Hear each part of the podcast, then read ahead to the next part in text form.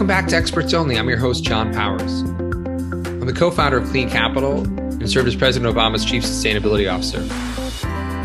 On this podcast, we explore solutions to climate change by talking to industry leaders about the intersection of energy, innovation, and finance. You can get more episodes at cleancapital.com.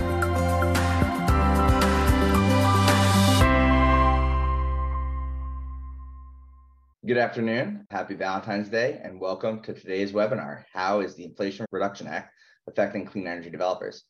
I am Scott Elias. I'm the Vice President of Policy and Market Development at Clean Capital. I recently joined the Clean Capital team to lead our public policy engagement, overseeing our internal and external responses to legislative and regulatory policy changes in our target states. And I represent Clean Capital and trade associations, policy forums, and regulatory agencies to keep our team and our partners updated on impactful policy changes. And I want to thank you for joining us today. Today, approximately six months from the IRA's passage, we have an opportunity to reflect on the first six months of the most ambitious climate law in our nation's history, what the industry and federal agencies are still working on to implement it, and most importantly, for most of you, what this all means for clean energy development.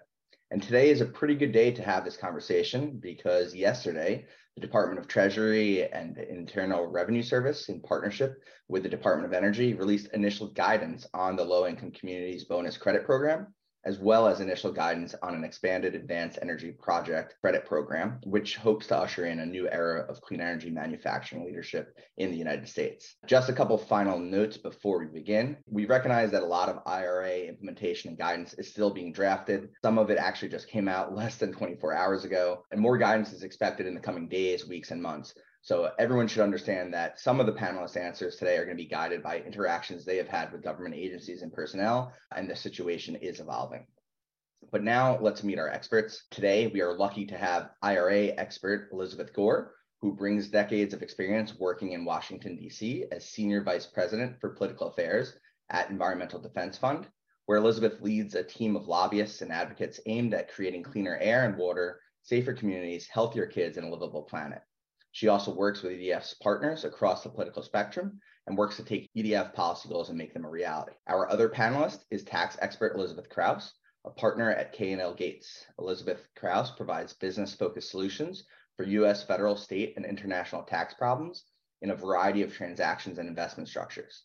Elizabeth works hand in hand with clients to create and implement practical and efficient international and domestic corporate structures negotiate tax focused and tax informed provisions in a variety of contracts, and leads transactions, particularly in the renewable energy industries.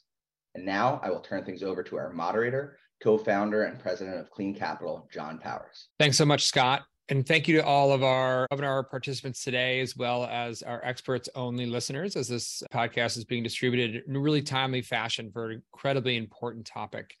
First, want to welcome everyone on Valentine's Day for those of us who love clean energy. Hope to be celebrating it for decades to come. Before we dive into this really important topic, I just want to spend a second talking about Clean Capital and who we are. Clean Capital launched in 2015 with sort of a mission to bring a better cost of capital into the clean energy space to accelerate the deployment of projects. And also, we developed a tech platform to help us underwrite assets really more efficiently. We're driving forward to really address the urgent threat of climate change by trying to get more projects in the ground.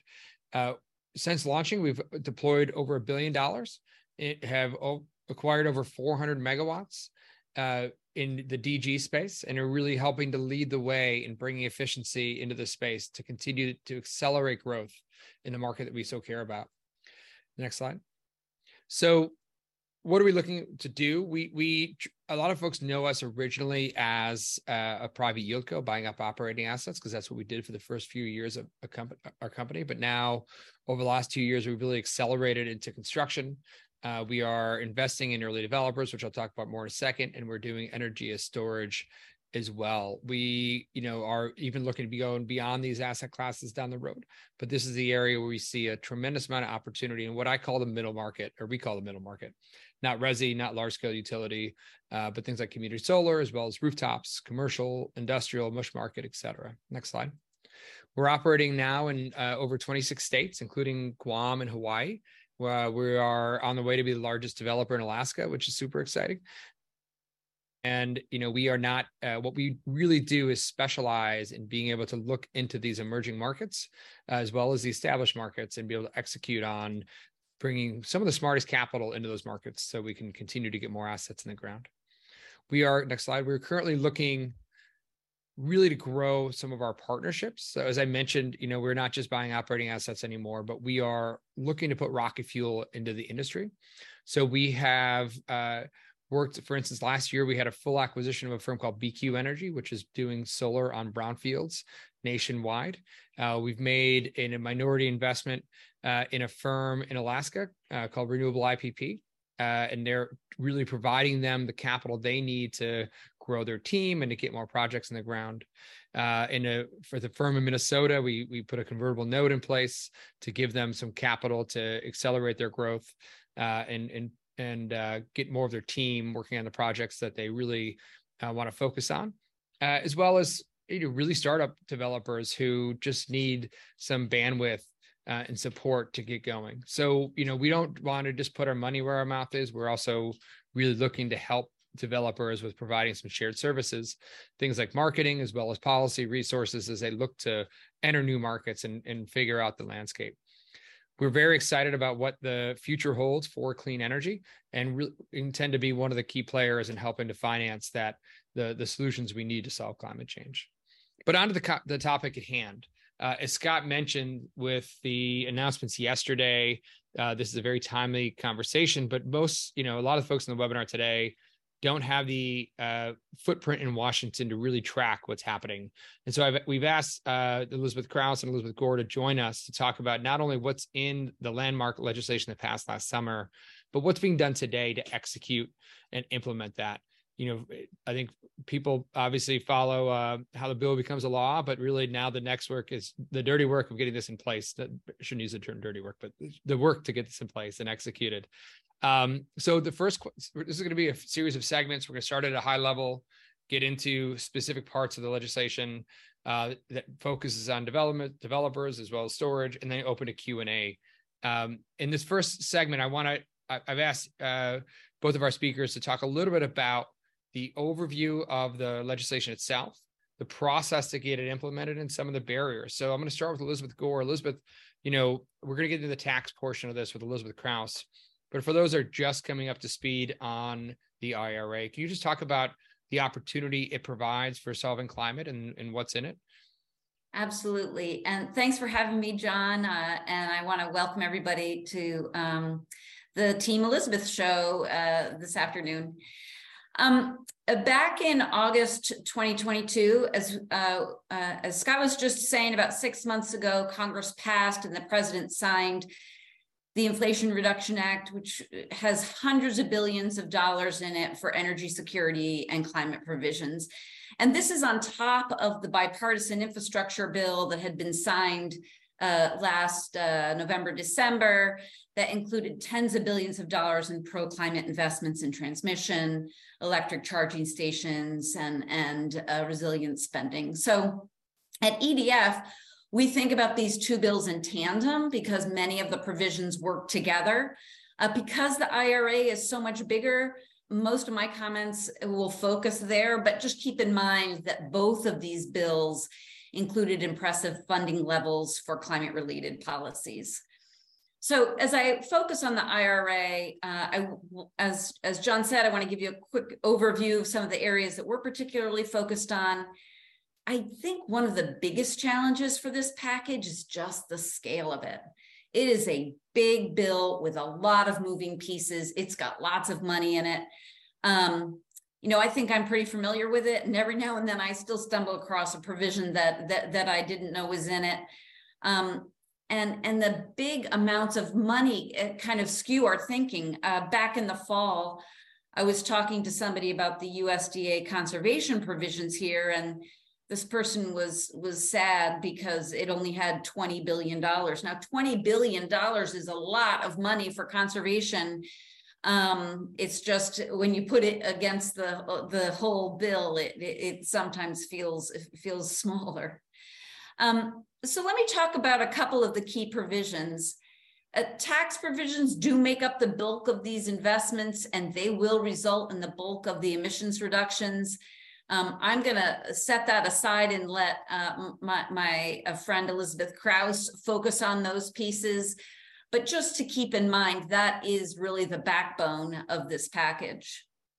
Some of the other areas that we at EDF are focused on that I'd flag for this for this uh, gathering one is the methane emissions reduction program, which charges a fee on certain methane emissions.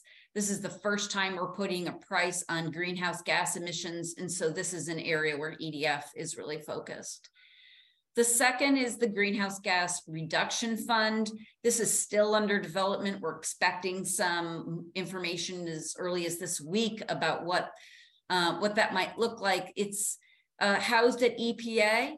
Um, and will likely be providing funds to both community um, CDFIs and state green banks and other uh, with other grant and loan guarantee programs. So there's th that is still a bit a work in progress, but we think has the opportunity to really uh, jumpstart some additional investments that can be leveraged uh, there are grants to EJ communities which uh, address areas that are overburdened with pollution, really important in um, in today's landscape. And then there's also, uh, of course, investments in manufacturing that we'll be talking about later later in the conversation. In terms of process, um, you know, agencies are frantically working to implement the provisions of this package includes writing regulations, providing guidance, taking other administrative steps to allow these programs to actually function and get the dollars out the door. The administration is acutely aware that they are uh, uh on a time clock here and they want to jumpstart the benefits of all these great provisions. Groups like, like mine, EDF, were actively engaged here in providing technical expertise as well as pushing you know, for detailed provisions that we believe are going to drive emissions down in an equitable way and as quickly as possible. A lot of these agencies are trying to get input more proactively than we've seen in the past. Um, and for our, from our experience, they've been eager to hear from from our technical experts, especially because now in some cases they're working on issues that are a little bit outside their lane as Elizabeth will mention, you know, Treasury is now the biggest climate agency in the federal government, and EPA is setting up things like this uh, this um, re, uh, greenhouse gas reduction fund, which is a little bit uh, not quite the way they uh, uh, usually operate. Meanwhile, we've got states that are working to figure out how best to access these funds. The infrastructure bill that I mentioned had a lot of money that flowed through state capitals because historically that's how transportation dollars flow. For the IRA, it's a little bit different. There are certainly grants available to states and cities. And you know that just takes a, some education and capacity. So we're working at, in some key states where we've got boots on the ground to try and make sure that we can uh, move that forward. Um, let me talk for a minute uh, about some barriers uh, that we see as, as we watch this unfold. The first one I'll mention is siting and permitting. You know, this applies to all green projects, but especially to transmission. We have a huge need to, to transform our electric grid. And right now it takes too long, it's too unpredictable, and it's too uncertain. So that's a real barrier as we look to implementation. Second, a trained workforce. Uh, the build out re required to address this challenge you know, is highly incentivized by this legislation, but we see this constraint of a shortage of electricians and plumbers and other trained workers. The bill includes lots of adders for, you know, for, for efforts for apprenticeships, for, for job training but those provisions still have a pipeline to them and the demand is happening right now. And then the third, uh, the, the, the, third challenge I'd mention is supply chains, which I, I think a lot of you can uh, relate to. Uh, supply chains are struggling right now, and companies are facing, facing both shortages and uncertainty. While the emphasis on domestic content really has the benefit of creating new jobs and building manufacturing base, it's also uh, creating some short-term challenges. You know, the last thing I'll say is I don't want to end on a negative note as we talk about these barriers. In the last several months, this law, this new um, plan has helped to create hundreds of thousands of jobs and has spurred billions of dollars of private investment. Um, so the challenges we have in many ways are, are, good news challenges. It's because we are moving forward that we have these barriers. So I am optimistic about the path forward and I look forward to the conversation today with all of you. Yeah, so John, thanks. I'll shoot it back to you. No, I appreciate it, Elizabeth. Before we get to taxes and Elizabeth Crouse, you know, I think for folks that aren't familiar with Washington, one of the unique things the administration did is they actually brought the implementation uh, quarterback into the White House. So you have John Podesta, who, if folks aren't don't know who John Podesta is, definitely check him out. But he's a bureaucrat's nightmare because he really holds folks accountable in terms of moving the ball forward. So it's not, you know, the the bureaucracy that's going to slow roll this. They're driving because they know they've got, as you said, a shot clock to make this happen. Are you seeing that type of leadership uh, affect the momentum at the agencies? Absolutely. I mean, I think that um, you know you're exactly right about john podesta he's very good at his job and he is hammering on these agencies to move forward. And one of the things that um, we've seen is a setting of priorities, right? In terms of trying to push some of these pieces more quickly than others. This is an enormous package, as I said, and uh, John Podesta is helping to make sure that people are keeping their eye on the ball and moving these things, um, the, the, the, all these various processes quickly and efficiently. So it's absolutely making a big difference, but it's a big, big job.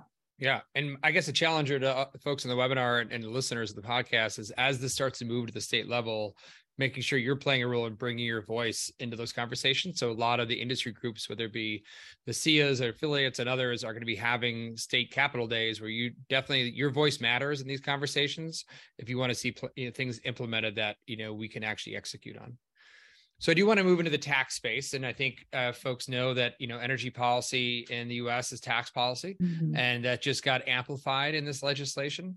So Elizabeth Crouse, I was hoping you know obviously we'll get into the adders that came out yesterday, but if you could provide sort of a little bit of a coverage of the opportunity that came out of this legislation, as well as sort of the process and barriers we're going to see moving forward in the tax space.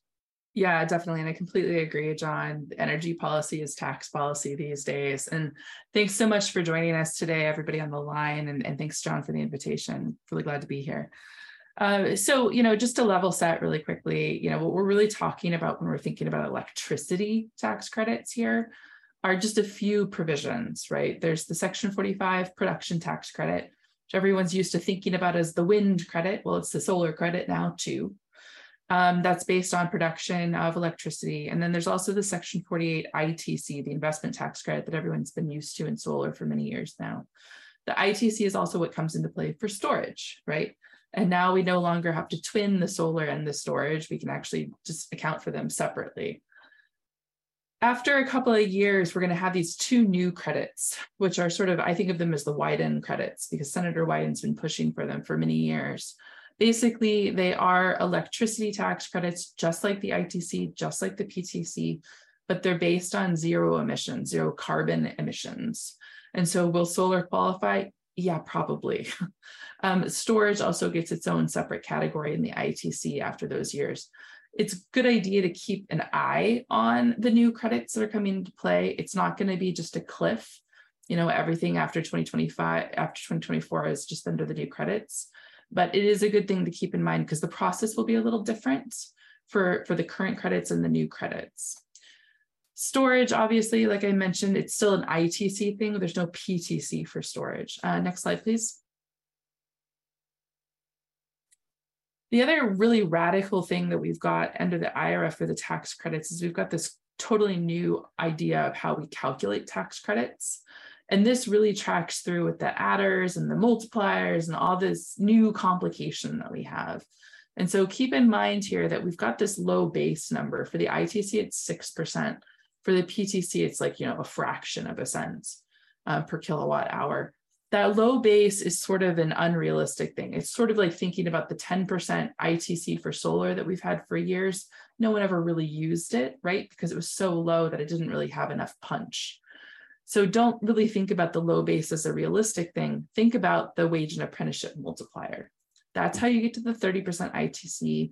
That's how you get to the current PTC rates. Um, and that's really what we're seeing in the market. Everyone's directed towards that, which is why wage and apprenticeship is on every on the tip of everyone's tongue right now. And then we've got these adders that John mentioned a couple of minutes ago, right? For domestic content and then for energy communities. Um, we'll, I think we're going to talk about those a little bit later. And then the new guidance that was released yesterday um, that Scott referred to earlier has to do with this low income or Indian lands sort of category um, that really it's really only for small systems, less than five megawatts. And so we're really talking about there is, is some C&I, um, community solar and, and resi, basically. But, but if you can combine all of those things, you can get to a really high impact. Note that the low income and Indian lands adder is only for the ITC, okay? So you can get up to a 70% ITC with all of those adders. You can only get to 120% of the base of the regular rate for PTC though, um, because the PTC doesn't have that low income or Indian lands adder. So Elizabeth, just for folks who are not familiar, PTC is production tax credit and it's mostly right. used in, in the wind space versus ITC, which is used in the solar right. Space. Like, yeah, like I mentioned, it's most people think about it as the wind credit, right? Because that's really the only thing it's been used for for the last 10 or 12 years. Actually, the PTC used to be available for solar and now it's available again for solar.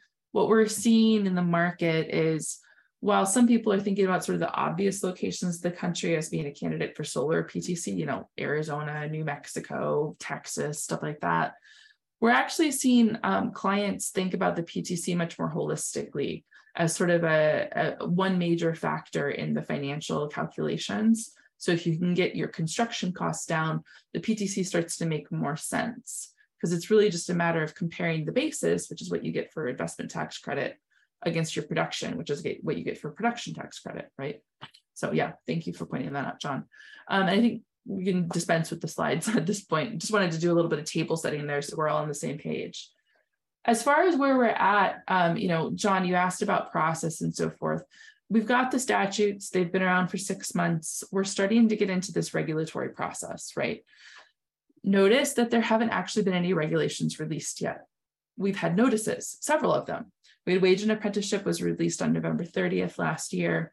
That was released as a notice. The ones that were released yesterday, notices, right? The key thing there is that notices are not subject to a public comment period. And so what the IRS can do, what Treasury can do when they release notices is they basically say, this is what the rule is going to be. No, you don't get to participate in a public comment period. But on the other hand, tell us what you think, right? They don't tell you that outright, but they are still listening. Um, and you know, it, just so I'm just so people are clear. Yeah. So what they're saying, if there's a rulemaking process, there's very defined public comment periods, which take could take months and slash years to get done. Uh, yeah. In this case, it's a notification which says this is what it's going to be. People can still influence it, and uh-huh. I imagine you you and others are in the room on that. Uh, yeah. But it's less of a bureaucratic uh, delay so we can get it in place. Well, yeah, basically, and that's really the point here. Notices are faster. Notices are a way to deal with these hard deadlines that we had in the statute, as well as the soft deadlines that Mr. Podesta is imposing, um, not Congress. We will get to regulations, right? Um, most of the fall, many of us in the industry spent writing comment letters to the Treasury that in response to public requests for comments. Those comments are being taken into account in drafting these notices. They're being taken into account in drafting the regulations that we will eventually get. We will get regulations. It's just a matter of when, because they take longer to formulate and to, and to release and then fi finalize. So those are coming. What we have right now are wages and apprenticeship, the low income and Indian lands, at least initial notice, for those of you who read it, you'll see that, you know, I, I'm kind of doubting this is going to be the last word on that program. Okay. Um, and then there was also a notice released yesterday for the 48C manufacturing tax credit, which is an application appropriations based process. we still need, and I think everyone in the industry is eagerly awaiting guidance on the domestic content adder, the energy communities adder. We need we still need some new comprehensive regulations just on qualification for 45 and 48, the PTC and ITC. So the point there is we will get something. Actually, Treasury's been working on those regs for several years now. It's just a matter of finalizing them. I think the other one that a lot of people in energy are worried about is hydrogen. So those will come. It's just not going to come tomorrow. yeah. And I think from a if I'm a, if I'm a developer, understanding that that uncertainty still exists as folks are looking to finance these projects, and you know understanding how that can be incorporated into a deal or uh, the capitalization of your projects is really important because there there will be uncertainty for a while uh, until there's clarity. And you know, from a financing perspective, it's important that you know we have that conversation back and forth with the developers so they're aware of that and you know we can solve for that that problem.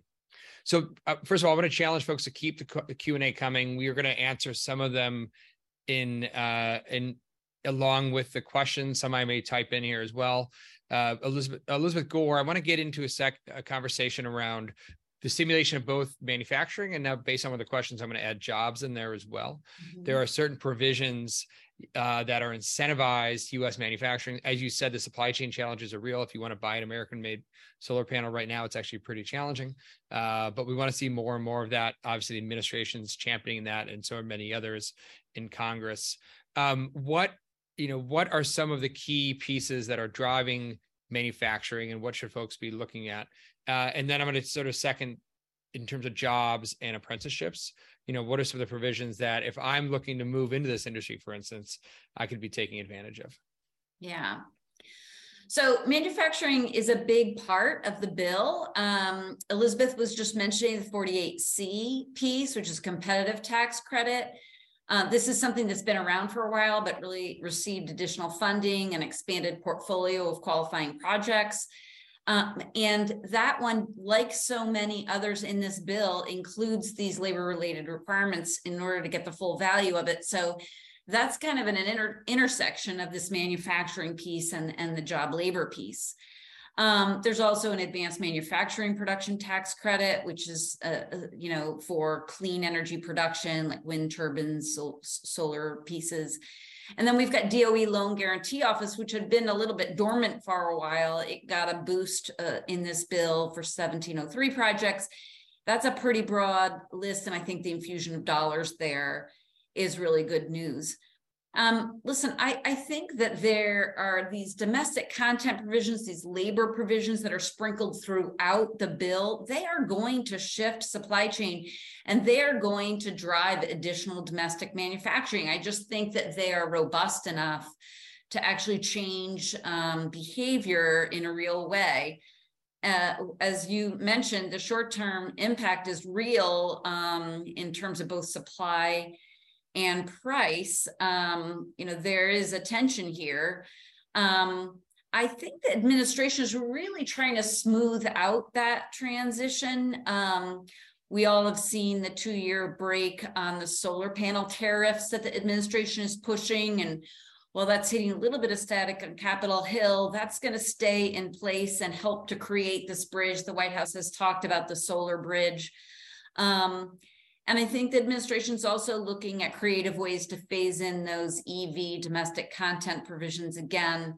There's still some uh, more to come there, but um, I, you know, I think that the administration is is trying to find ways that they can um, make it easier so that we can address some of the dislocation that you are referencing.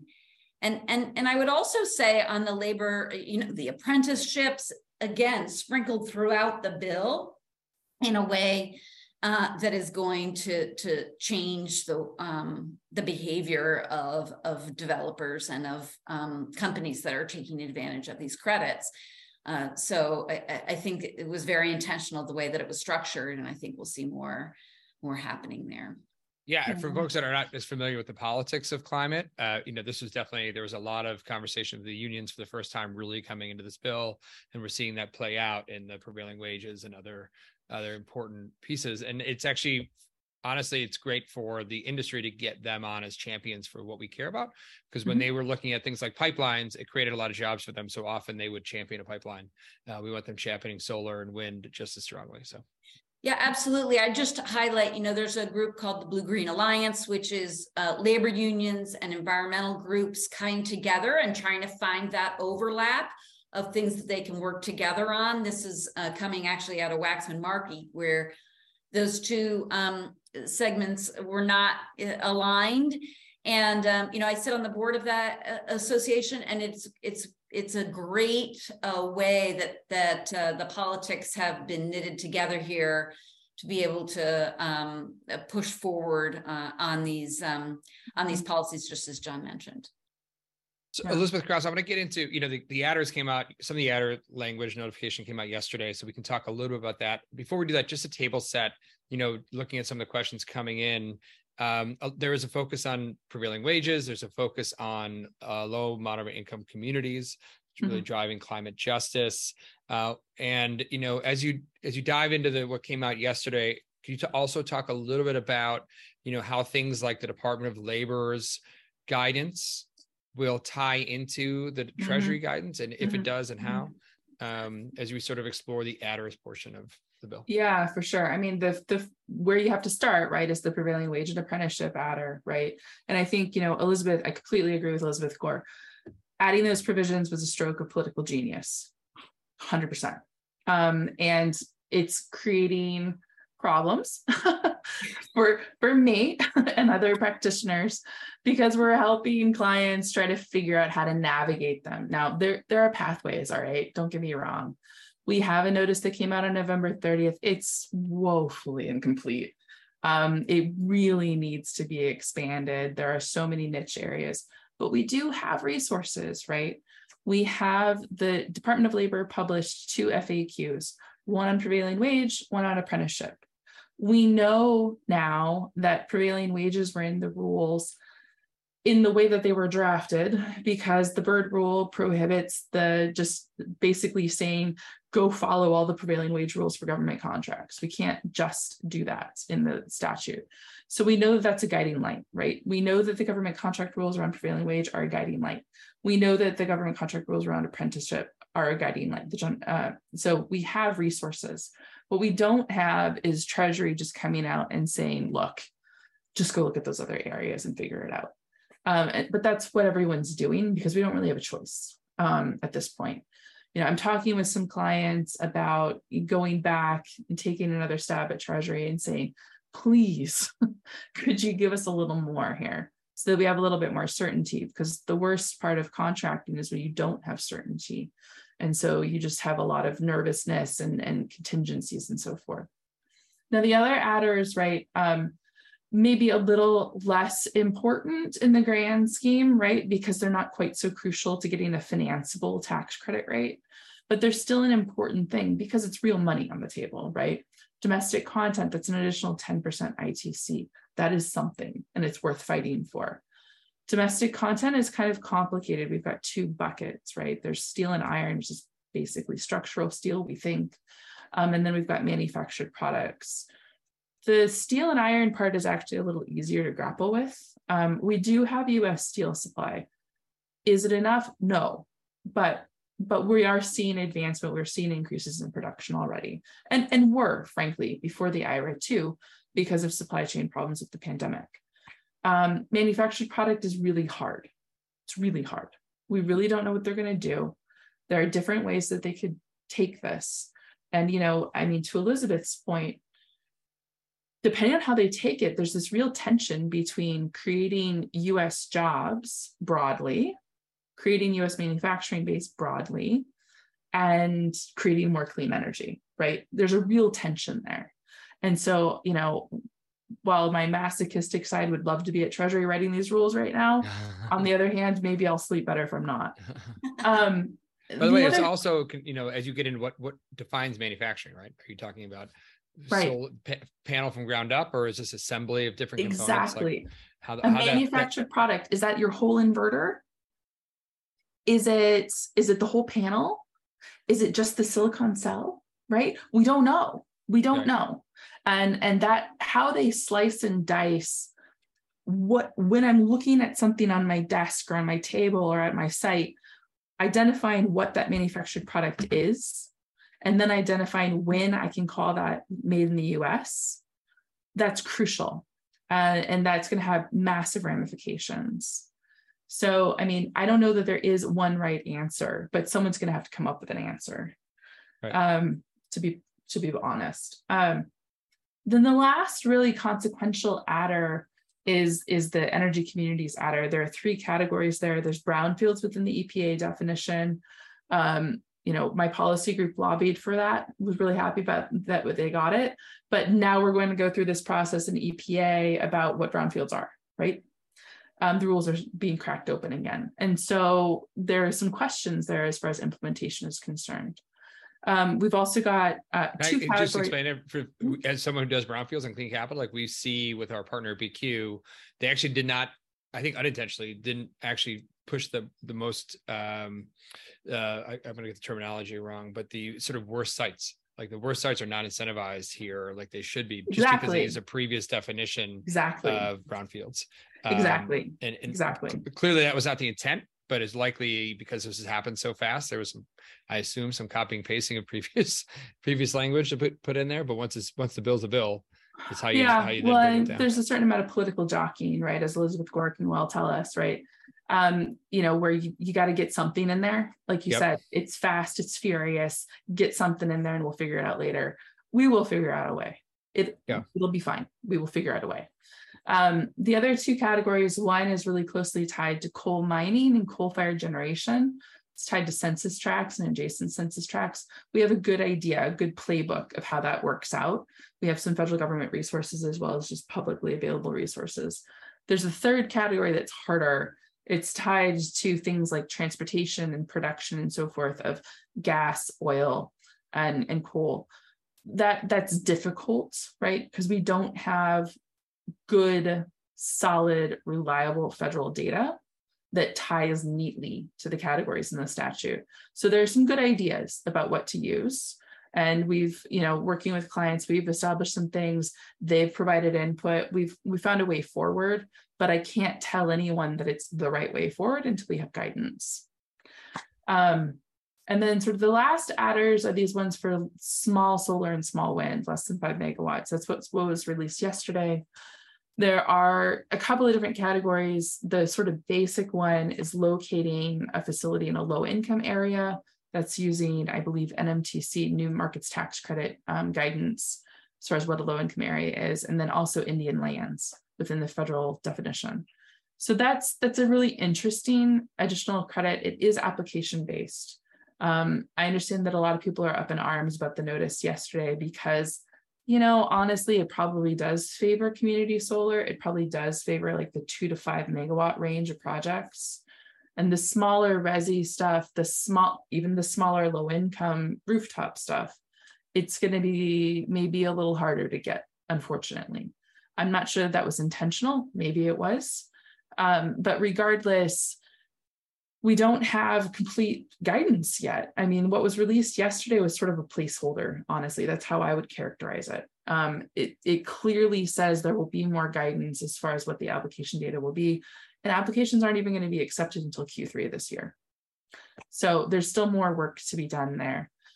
Um, the way to get more money out of that one too is to either do low income rooftop or some kind of a an economic benefit to the residences of a low income area. You know, we've seen that, I've personally seen that with some projects out in Seattle that have to do with um, federal housing, because there are rules in the federal housing regulations about economic benefit to the residences. So I think that was probably intended to tie neatly. Um, and so we know we know we can do it. It's just a matter of getting those final regulations from Treasury so that we know exactly what we're doing. Does that make sense? Yeah. Uh, I'm going to stick stick to taxes for a second, Elizabeth, uh, and I'm going to get into transferability first, uh, which is clearly an important question. Before we do that, though, if, if I'm a developer out there today and I'm looking at all these different provisions, it's almost like there's all these different menus of options, right? Mm-hmm. And I think the clarity's only starting to now come together and how they tie together. will a firm like K&L Gates at some point like put out a roadmap to say, look, if you're going to build build a project, you should consider doing this? Like, how, how would it? How, should they con like if you were a developer, how would you start to understand this so you can figure out where you should be focusing on the projects themselves? Or strategy. Have, have a yeah. blueprint out? Yeah you know, we've been doing a lot of work with clients around strategy right now, and it's a little different for every company. I mean, yeah. we know the development roadmap, even for small solar, right? It varies from company to company to a certain extent, and it can take a while. And so, like, there are um, there are there are folks out there, development shops, that already have a good idea of their strategy, their regional strategy, right? And so maybe it's just a matter of sort of honing their site selection process or something along those lines or or yeah. plucking sites they've already identified out of their portfolio and sort of seg- segregating them into a different bucket. Um, but beyond that sort of the strategy about how to go about the financing process how to go about the tax credit qualification you know procurement's a big deal right? Um, we've got a whole lot of questions and a whole lot of different concepts around how we approach the contractual provisions for wage and apprenticeship how we identify the right people, how we identify the wages, how we secure indemnification. There's also strategies around procurement of material when we figure out domestic content. Energy communities are a little easier. That's that's really just sort of like an you're in, you're or you're out. But that sort of strategy process, it's hard to just create a roadmap, you know, because it's going to be a little different. I mean, I can give you a timeline, but there's right. going to be a lot of different factors that go into that process. So no, that's helpful. Um, just to sort of tee up for the audience, please keep your questions coming. Uh, I want to get into transferability, then I'm going to Elizabeth Gore come back to you on storage here mm-hmm. momentarily. Um, uh, Elizabeth Crouse, my my partner Tom was down in New Orleans at a project finance conference uh, just at the end of January, and he, he, mm-hmm. came back and said all people were talking about is transferability. Yep. Uh, you know, for folks that are not familiar with what transferability is, uh, can you just give a little bit of an overview of it and like how it should affect the market here? Yeah, everyone's talking about transfer. Um, the single thing that made my eyes pop the most, the Inflation Reduction Act, was the provision that says you can sell tax credits. That's what transfer is um, you know, my entire career and before, we've labored under this concept that you have to be an owner of a project directly or indirectly through a partnership in order to claim tax credits. And that's driven a lot, a lot of the work around tax credits. Now that we can transfer, what that means is that in principle, you have a lot more options, right? You have the ability to create essentially financial instruments around tax credits. And that's a big game changer. Now, it doesn't mean that the old style of financing is going to go away. There's still definitely a place for the old partnership models, partnership flips, all that fun stuff.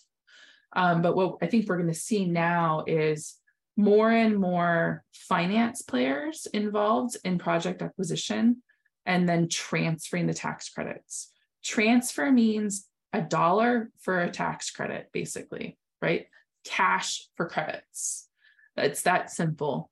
Now, there's a whole bunch of detail baked into that, right? Because the person who buys the tax credits becomes the taxpayer for those tax credits vis a vis the IRS. That means if it's an ITC and you have recapture potential, they're facing the IRS. So, what does that mean for the developer or the project owner? They're still facing the transferee as a regular tax equity investor. There's still risk there that the developer or the project owner is going to have to wear under the contract. Um, PTC. So just so easier. just so be clear, like so, mm-hmm. I as a corporation, if I was a corporation, uh, maybe by the stream court corporations, you can make you a corporation. Yeah, uh, I tax credit capability. I could sell it to Elizabeth Gore, who then could use it within the ITC, but then she's just taking the risk of that yeah. I would I I no longer really am investing in solar here, but she is using my tax credits. That's basically right. Yeah. Yeah. yeah. So it's it's it's not totally dissimilar from the traditional way. We just don't have to worry about ownership anymore. We yeah. don't have to worry about ownership for a tax purpose. And, and uh, we, let we let a lot of CFOs of corporations who just say, "Look, this is not our specialty, right?" But yeah, I'll sell you my tax credit.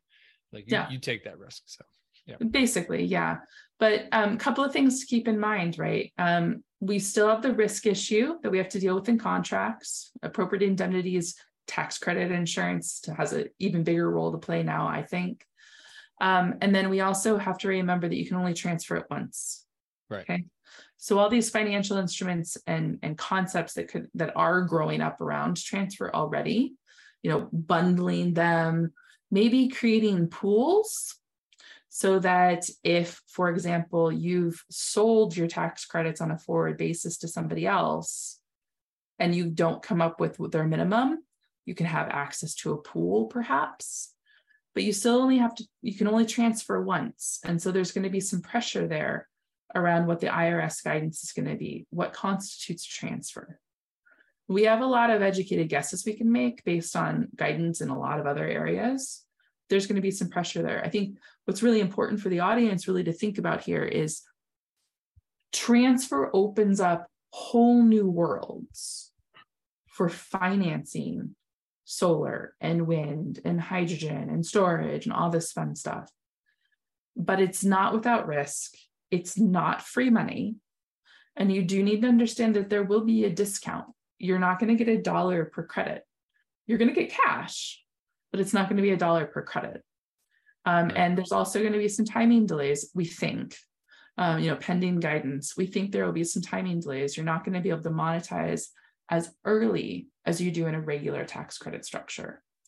So, you know, Excellent. when we've no, looked when we've looked at the transferability piece, I mean, from our perspective, it also, um, to your point, Elizabeth, opens up entities that don't have a tax liability and previously had no incentives yes. to try and engage in, in, in this kind of development. So co-ops or um, municipalities or all of these other power producers have new incentives that they couldn't access before. And so yeah. it, it opens, it widens the lens in a way that from a perspective of an environmental group is very helpful in pushing these forward. Yeah, absolutely. Direct pay is a whole nother huge innovation, Elizabeth. I think thank you for mentioning that. You know, I have a client in the Muni space, Muni Transit of all things. Um, and they're super excited about direct pay because their attitude is government needs to lead the charge on some of this stuff. And their hands have been tied to date when it comes to tax credits. Community groups, we I have another client out in Seattle that does all sorts of low income, tiny solar, tiny, tiny solar and it's always been difficult for them to do anything with tax credits because they needed a third party. Well, this is a whole new world for them. Um, now we have all sorts of new people at the table. It's not just a handout for banks. it actually is going to work, I think, for a lot of people across the country. Excellent. And I want to end, you know, before we get some closing comments, Elizabeth, we, we've talked a lot about solar and a lot about a variety of pieces. I mean, we're we're missing so much in terms of climate justice and there's so many exciting things we can dive into here but i do want to hit on storage for a second because this is you know a monumental bill and really moving the storage industry forward. Um, can you just talk a little bit about some of the provisions that are in here that are going to help uh, accelerate both the manufacturing and really the the deployment of storage? Yeah sure.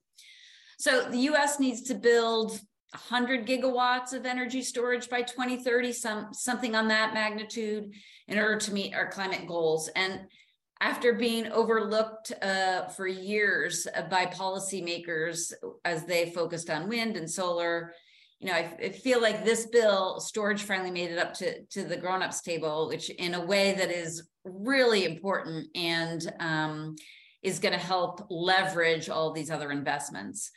Um, so as Elizabeth mentioned earlier, standalone storage products are eligible for that for the new ITC. So it's not just those that are connected to other projects. And direct pay is going to help help uh, storage as it will with other policies as well.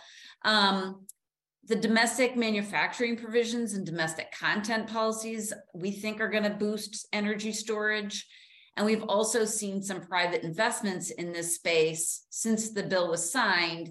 So, you know, just the bill, the bill um, on its own is, is is sort of leveraging and jump starting some of those um, some of those markets.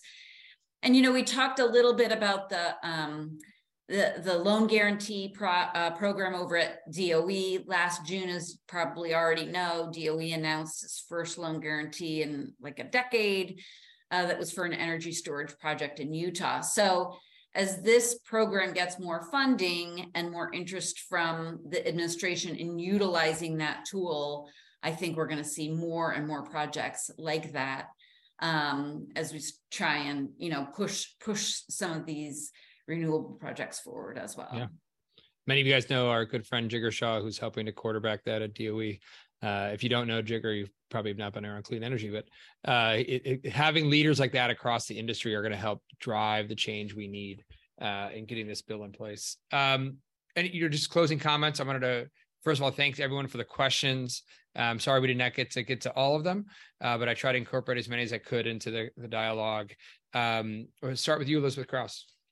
Yeah, I mean, I think just really in closing, we've got a lot of opportunities on the Inflation Reduction Act. There are details, there are gray areas. We're working through them. Um, but there are a ton of opportunities here. And I think, you know, there's a lot of promise for the energy transition in the US. There's a lot of promise for communities here too. Um, and it's all up to us to, you know, try to move the ball ahead you know try to work with the financing parties get them used to the new concepts get them used to the new asset classes and and work together to to make this happen excellent elizabeth gore so um we see this as transformational and i think there are a lot of details yet to come as elizabeth just mm-hmm. mentioned. But i think we're already seeing the impacts of the bills. We see some of these investments coming down the pike. I would also say um, that the that the focus on these um, energy communities and on frontline communities again it may have been a political move in terms of trying to build this coalition but it really broadens out the support that we are seeing um, there have been more investments in red uh, communities than in blue ones and so again we're seeing um, the benefits of the clean energy transition really spread out in in places that I think are going to help to build durability and to build um, support for additional steps. You know, Credit Suisse put out a, a study that showed how this bill can leverage investment. Um, and while the Europeans have been um, a little bit unhappy about some of the um, domestic content provisions and domestic manufacturing provisions. Um, they're now uh, kind of getting on board here and building out their own industries in a way that's going to continue to drive down prices. So um, I think this this bill is, is, an enormous opportunity to really uh, transform the economy and make it a clean energy economy. Um, and, and I don't think it's all going to be because of the bill. I think it's going to be that bill is a catalyst to making a lot of other um, a, a lot of other activity happen. Yeah. Uh, well, thank you to both Elizabeth and uh, as uh, you know, I think it's really important for folks to recognize this is a once in a generational piece of legislation that we've seen, and for the whole different podcast for another time. And you marry this to the uh, the uh, infrastructure bill that was done just prior to it. You know, it aligns things so perfectly for our industry to continue to accelerate to cl- solve the climate crisis. Uh, uh when they had the White House signing in September, I remember Tom Steyer making a comment about the fact that this is the this is the government handing this over to the private sector and saying go uh, but those rules are being put in place now. It's incumbent on all of us to take action so that we can make sure that the rules are working for us as an industry. So when groups are asking you to take part in in dialogues or maybe to write an op-ed locally or whatever, please make that effort because we need to have our voice in this conversation to get uh, get the rule book we need to be able to execute. Thank you to everyone for joining. Thank you to the team at K&L Gates and to EDI Environmental Defense Fund for helping uh, put this together, as well as the team at Clean Capital. Scott Elias, thank you for uh, opening this up. And uh, for our producers, uh, Colleen Young and Carly Batten, as always, for the Experts Only podcast, you can get more at cleancapital.com. Really appreciate you joining us and look forward to continuing the conversation. Thanks. Thanks. Thank you.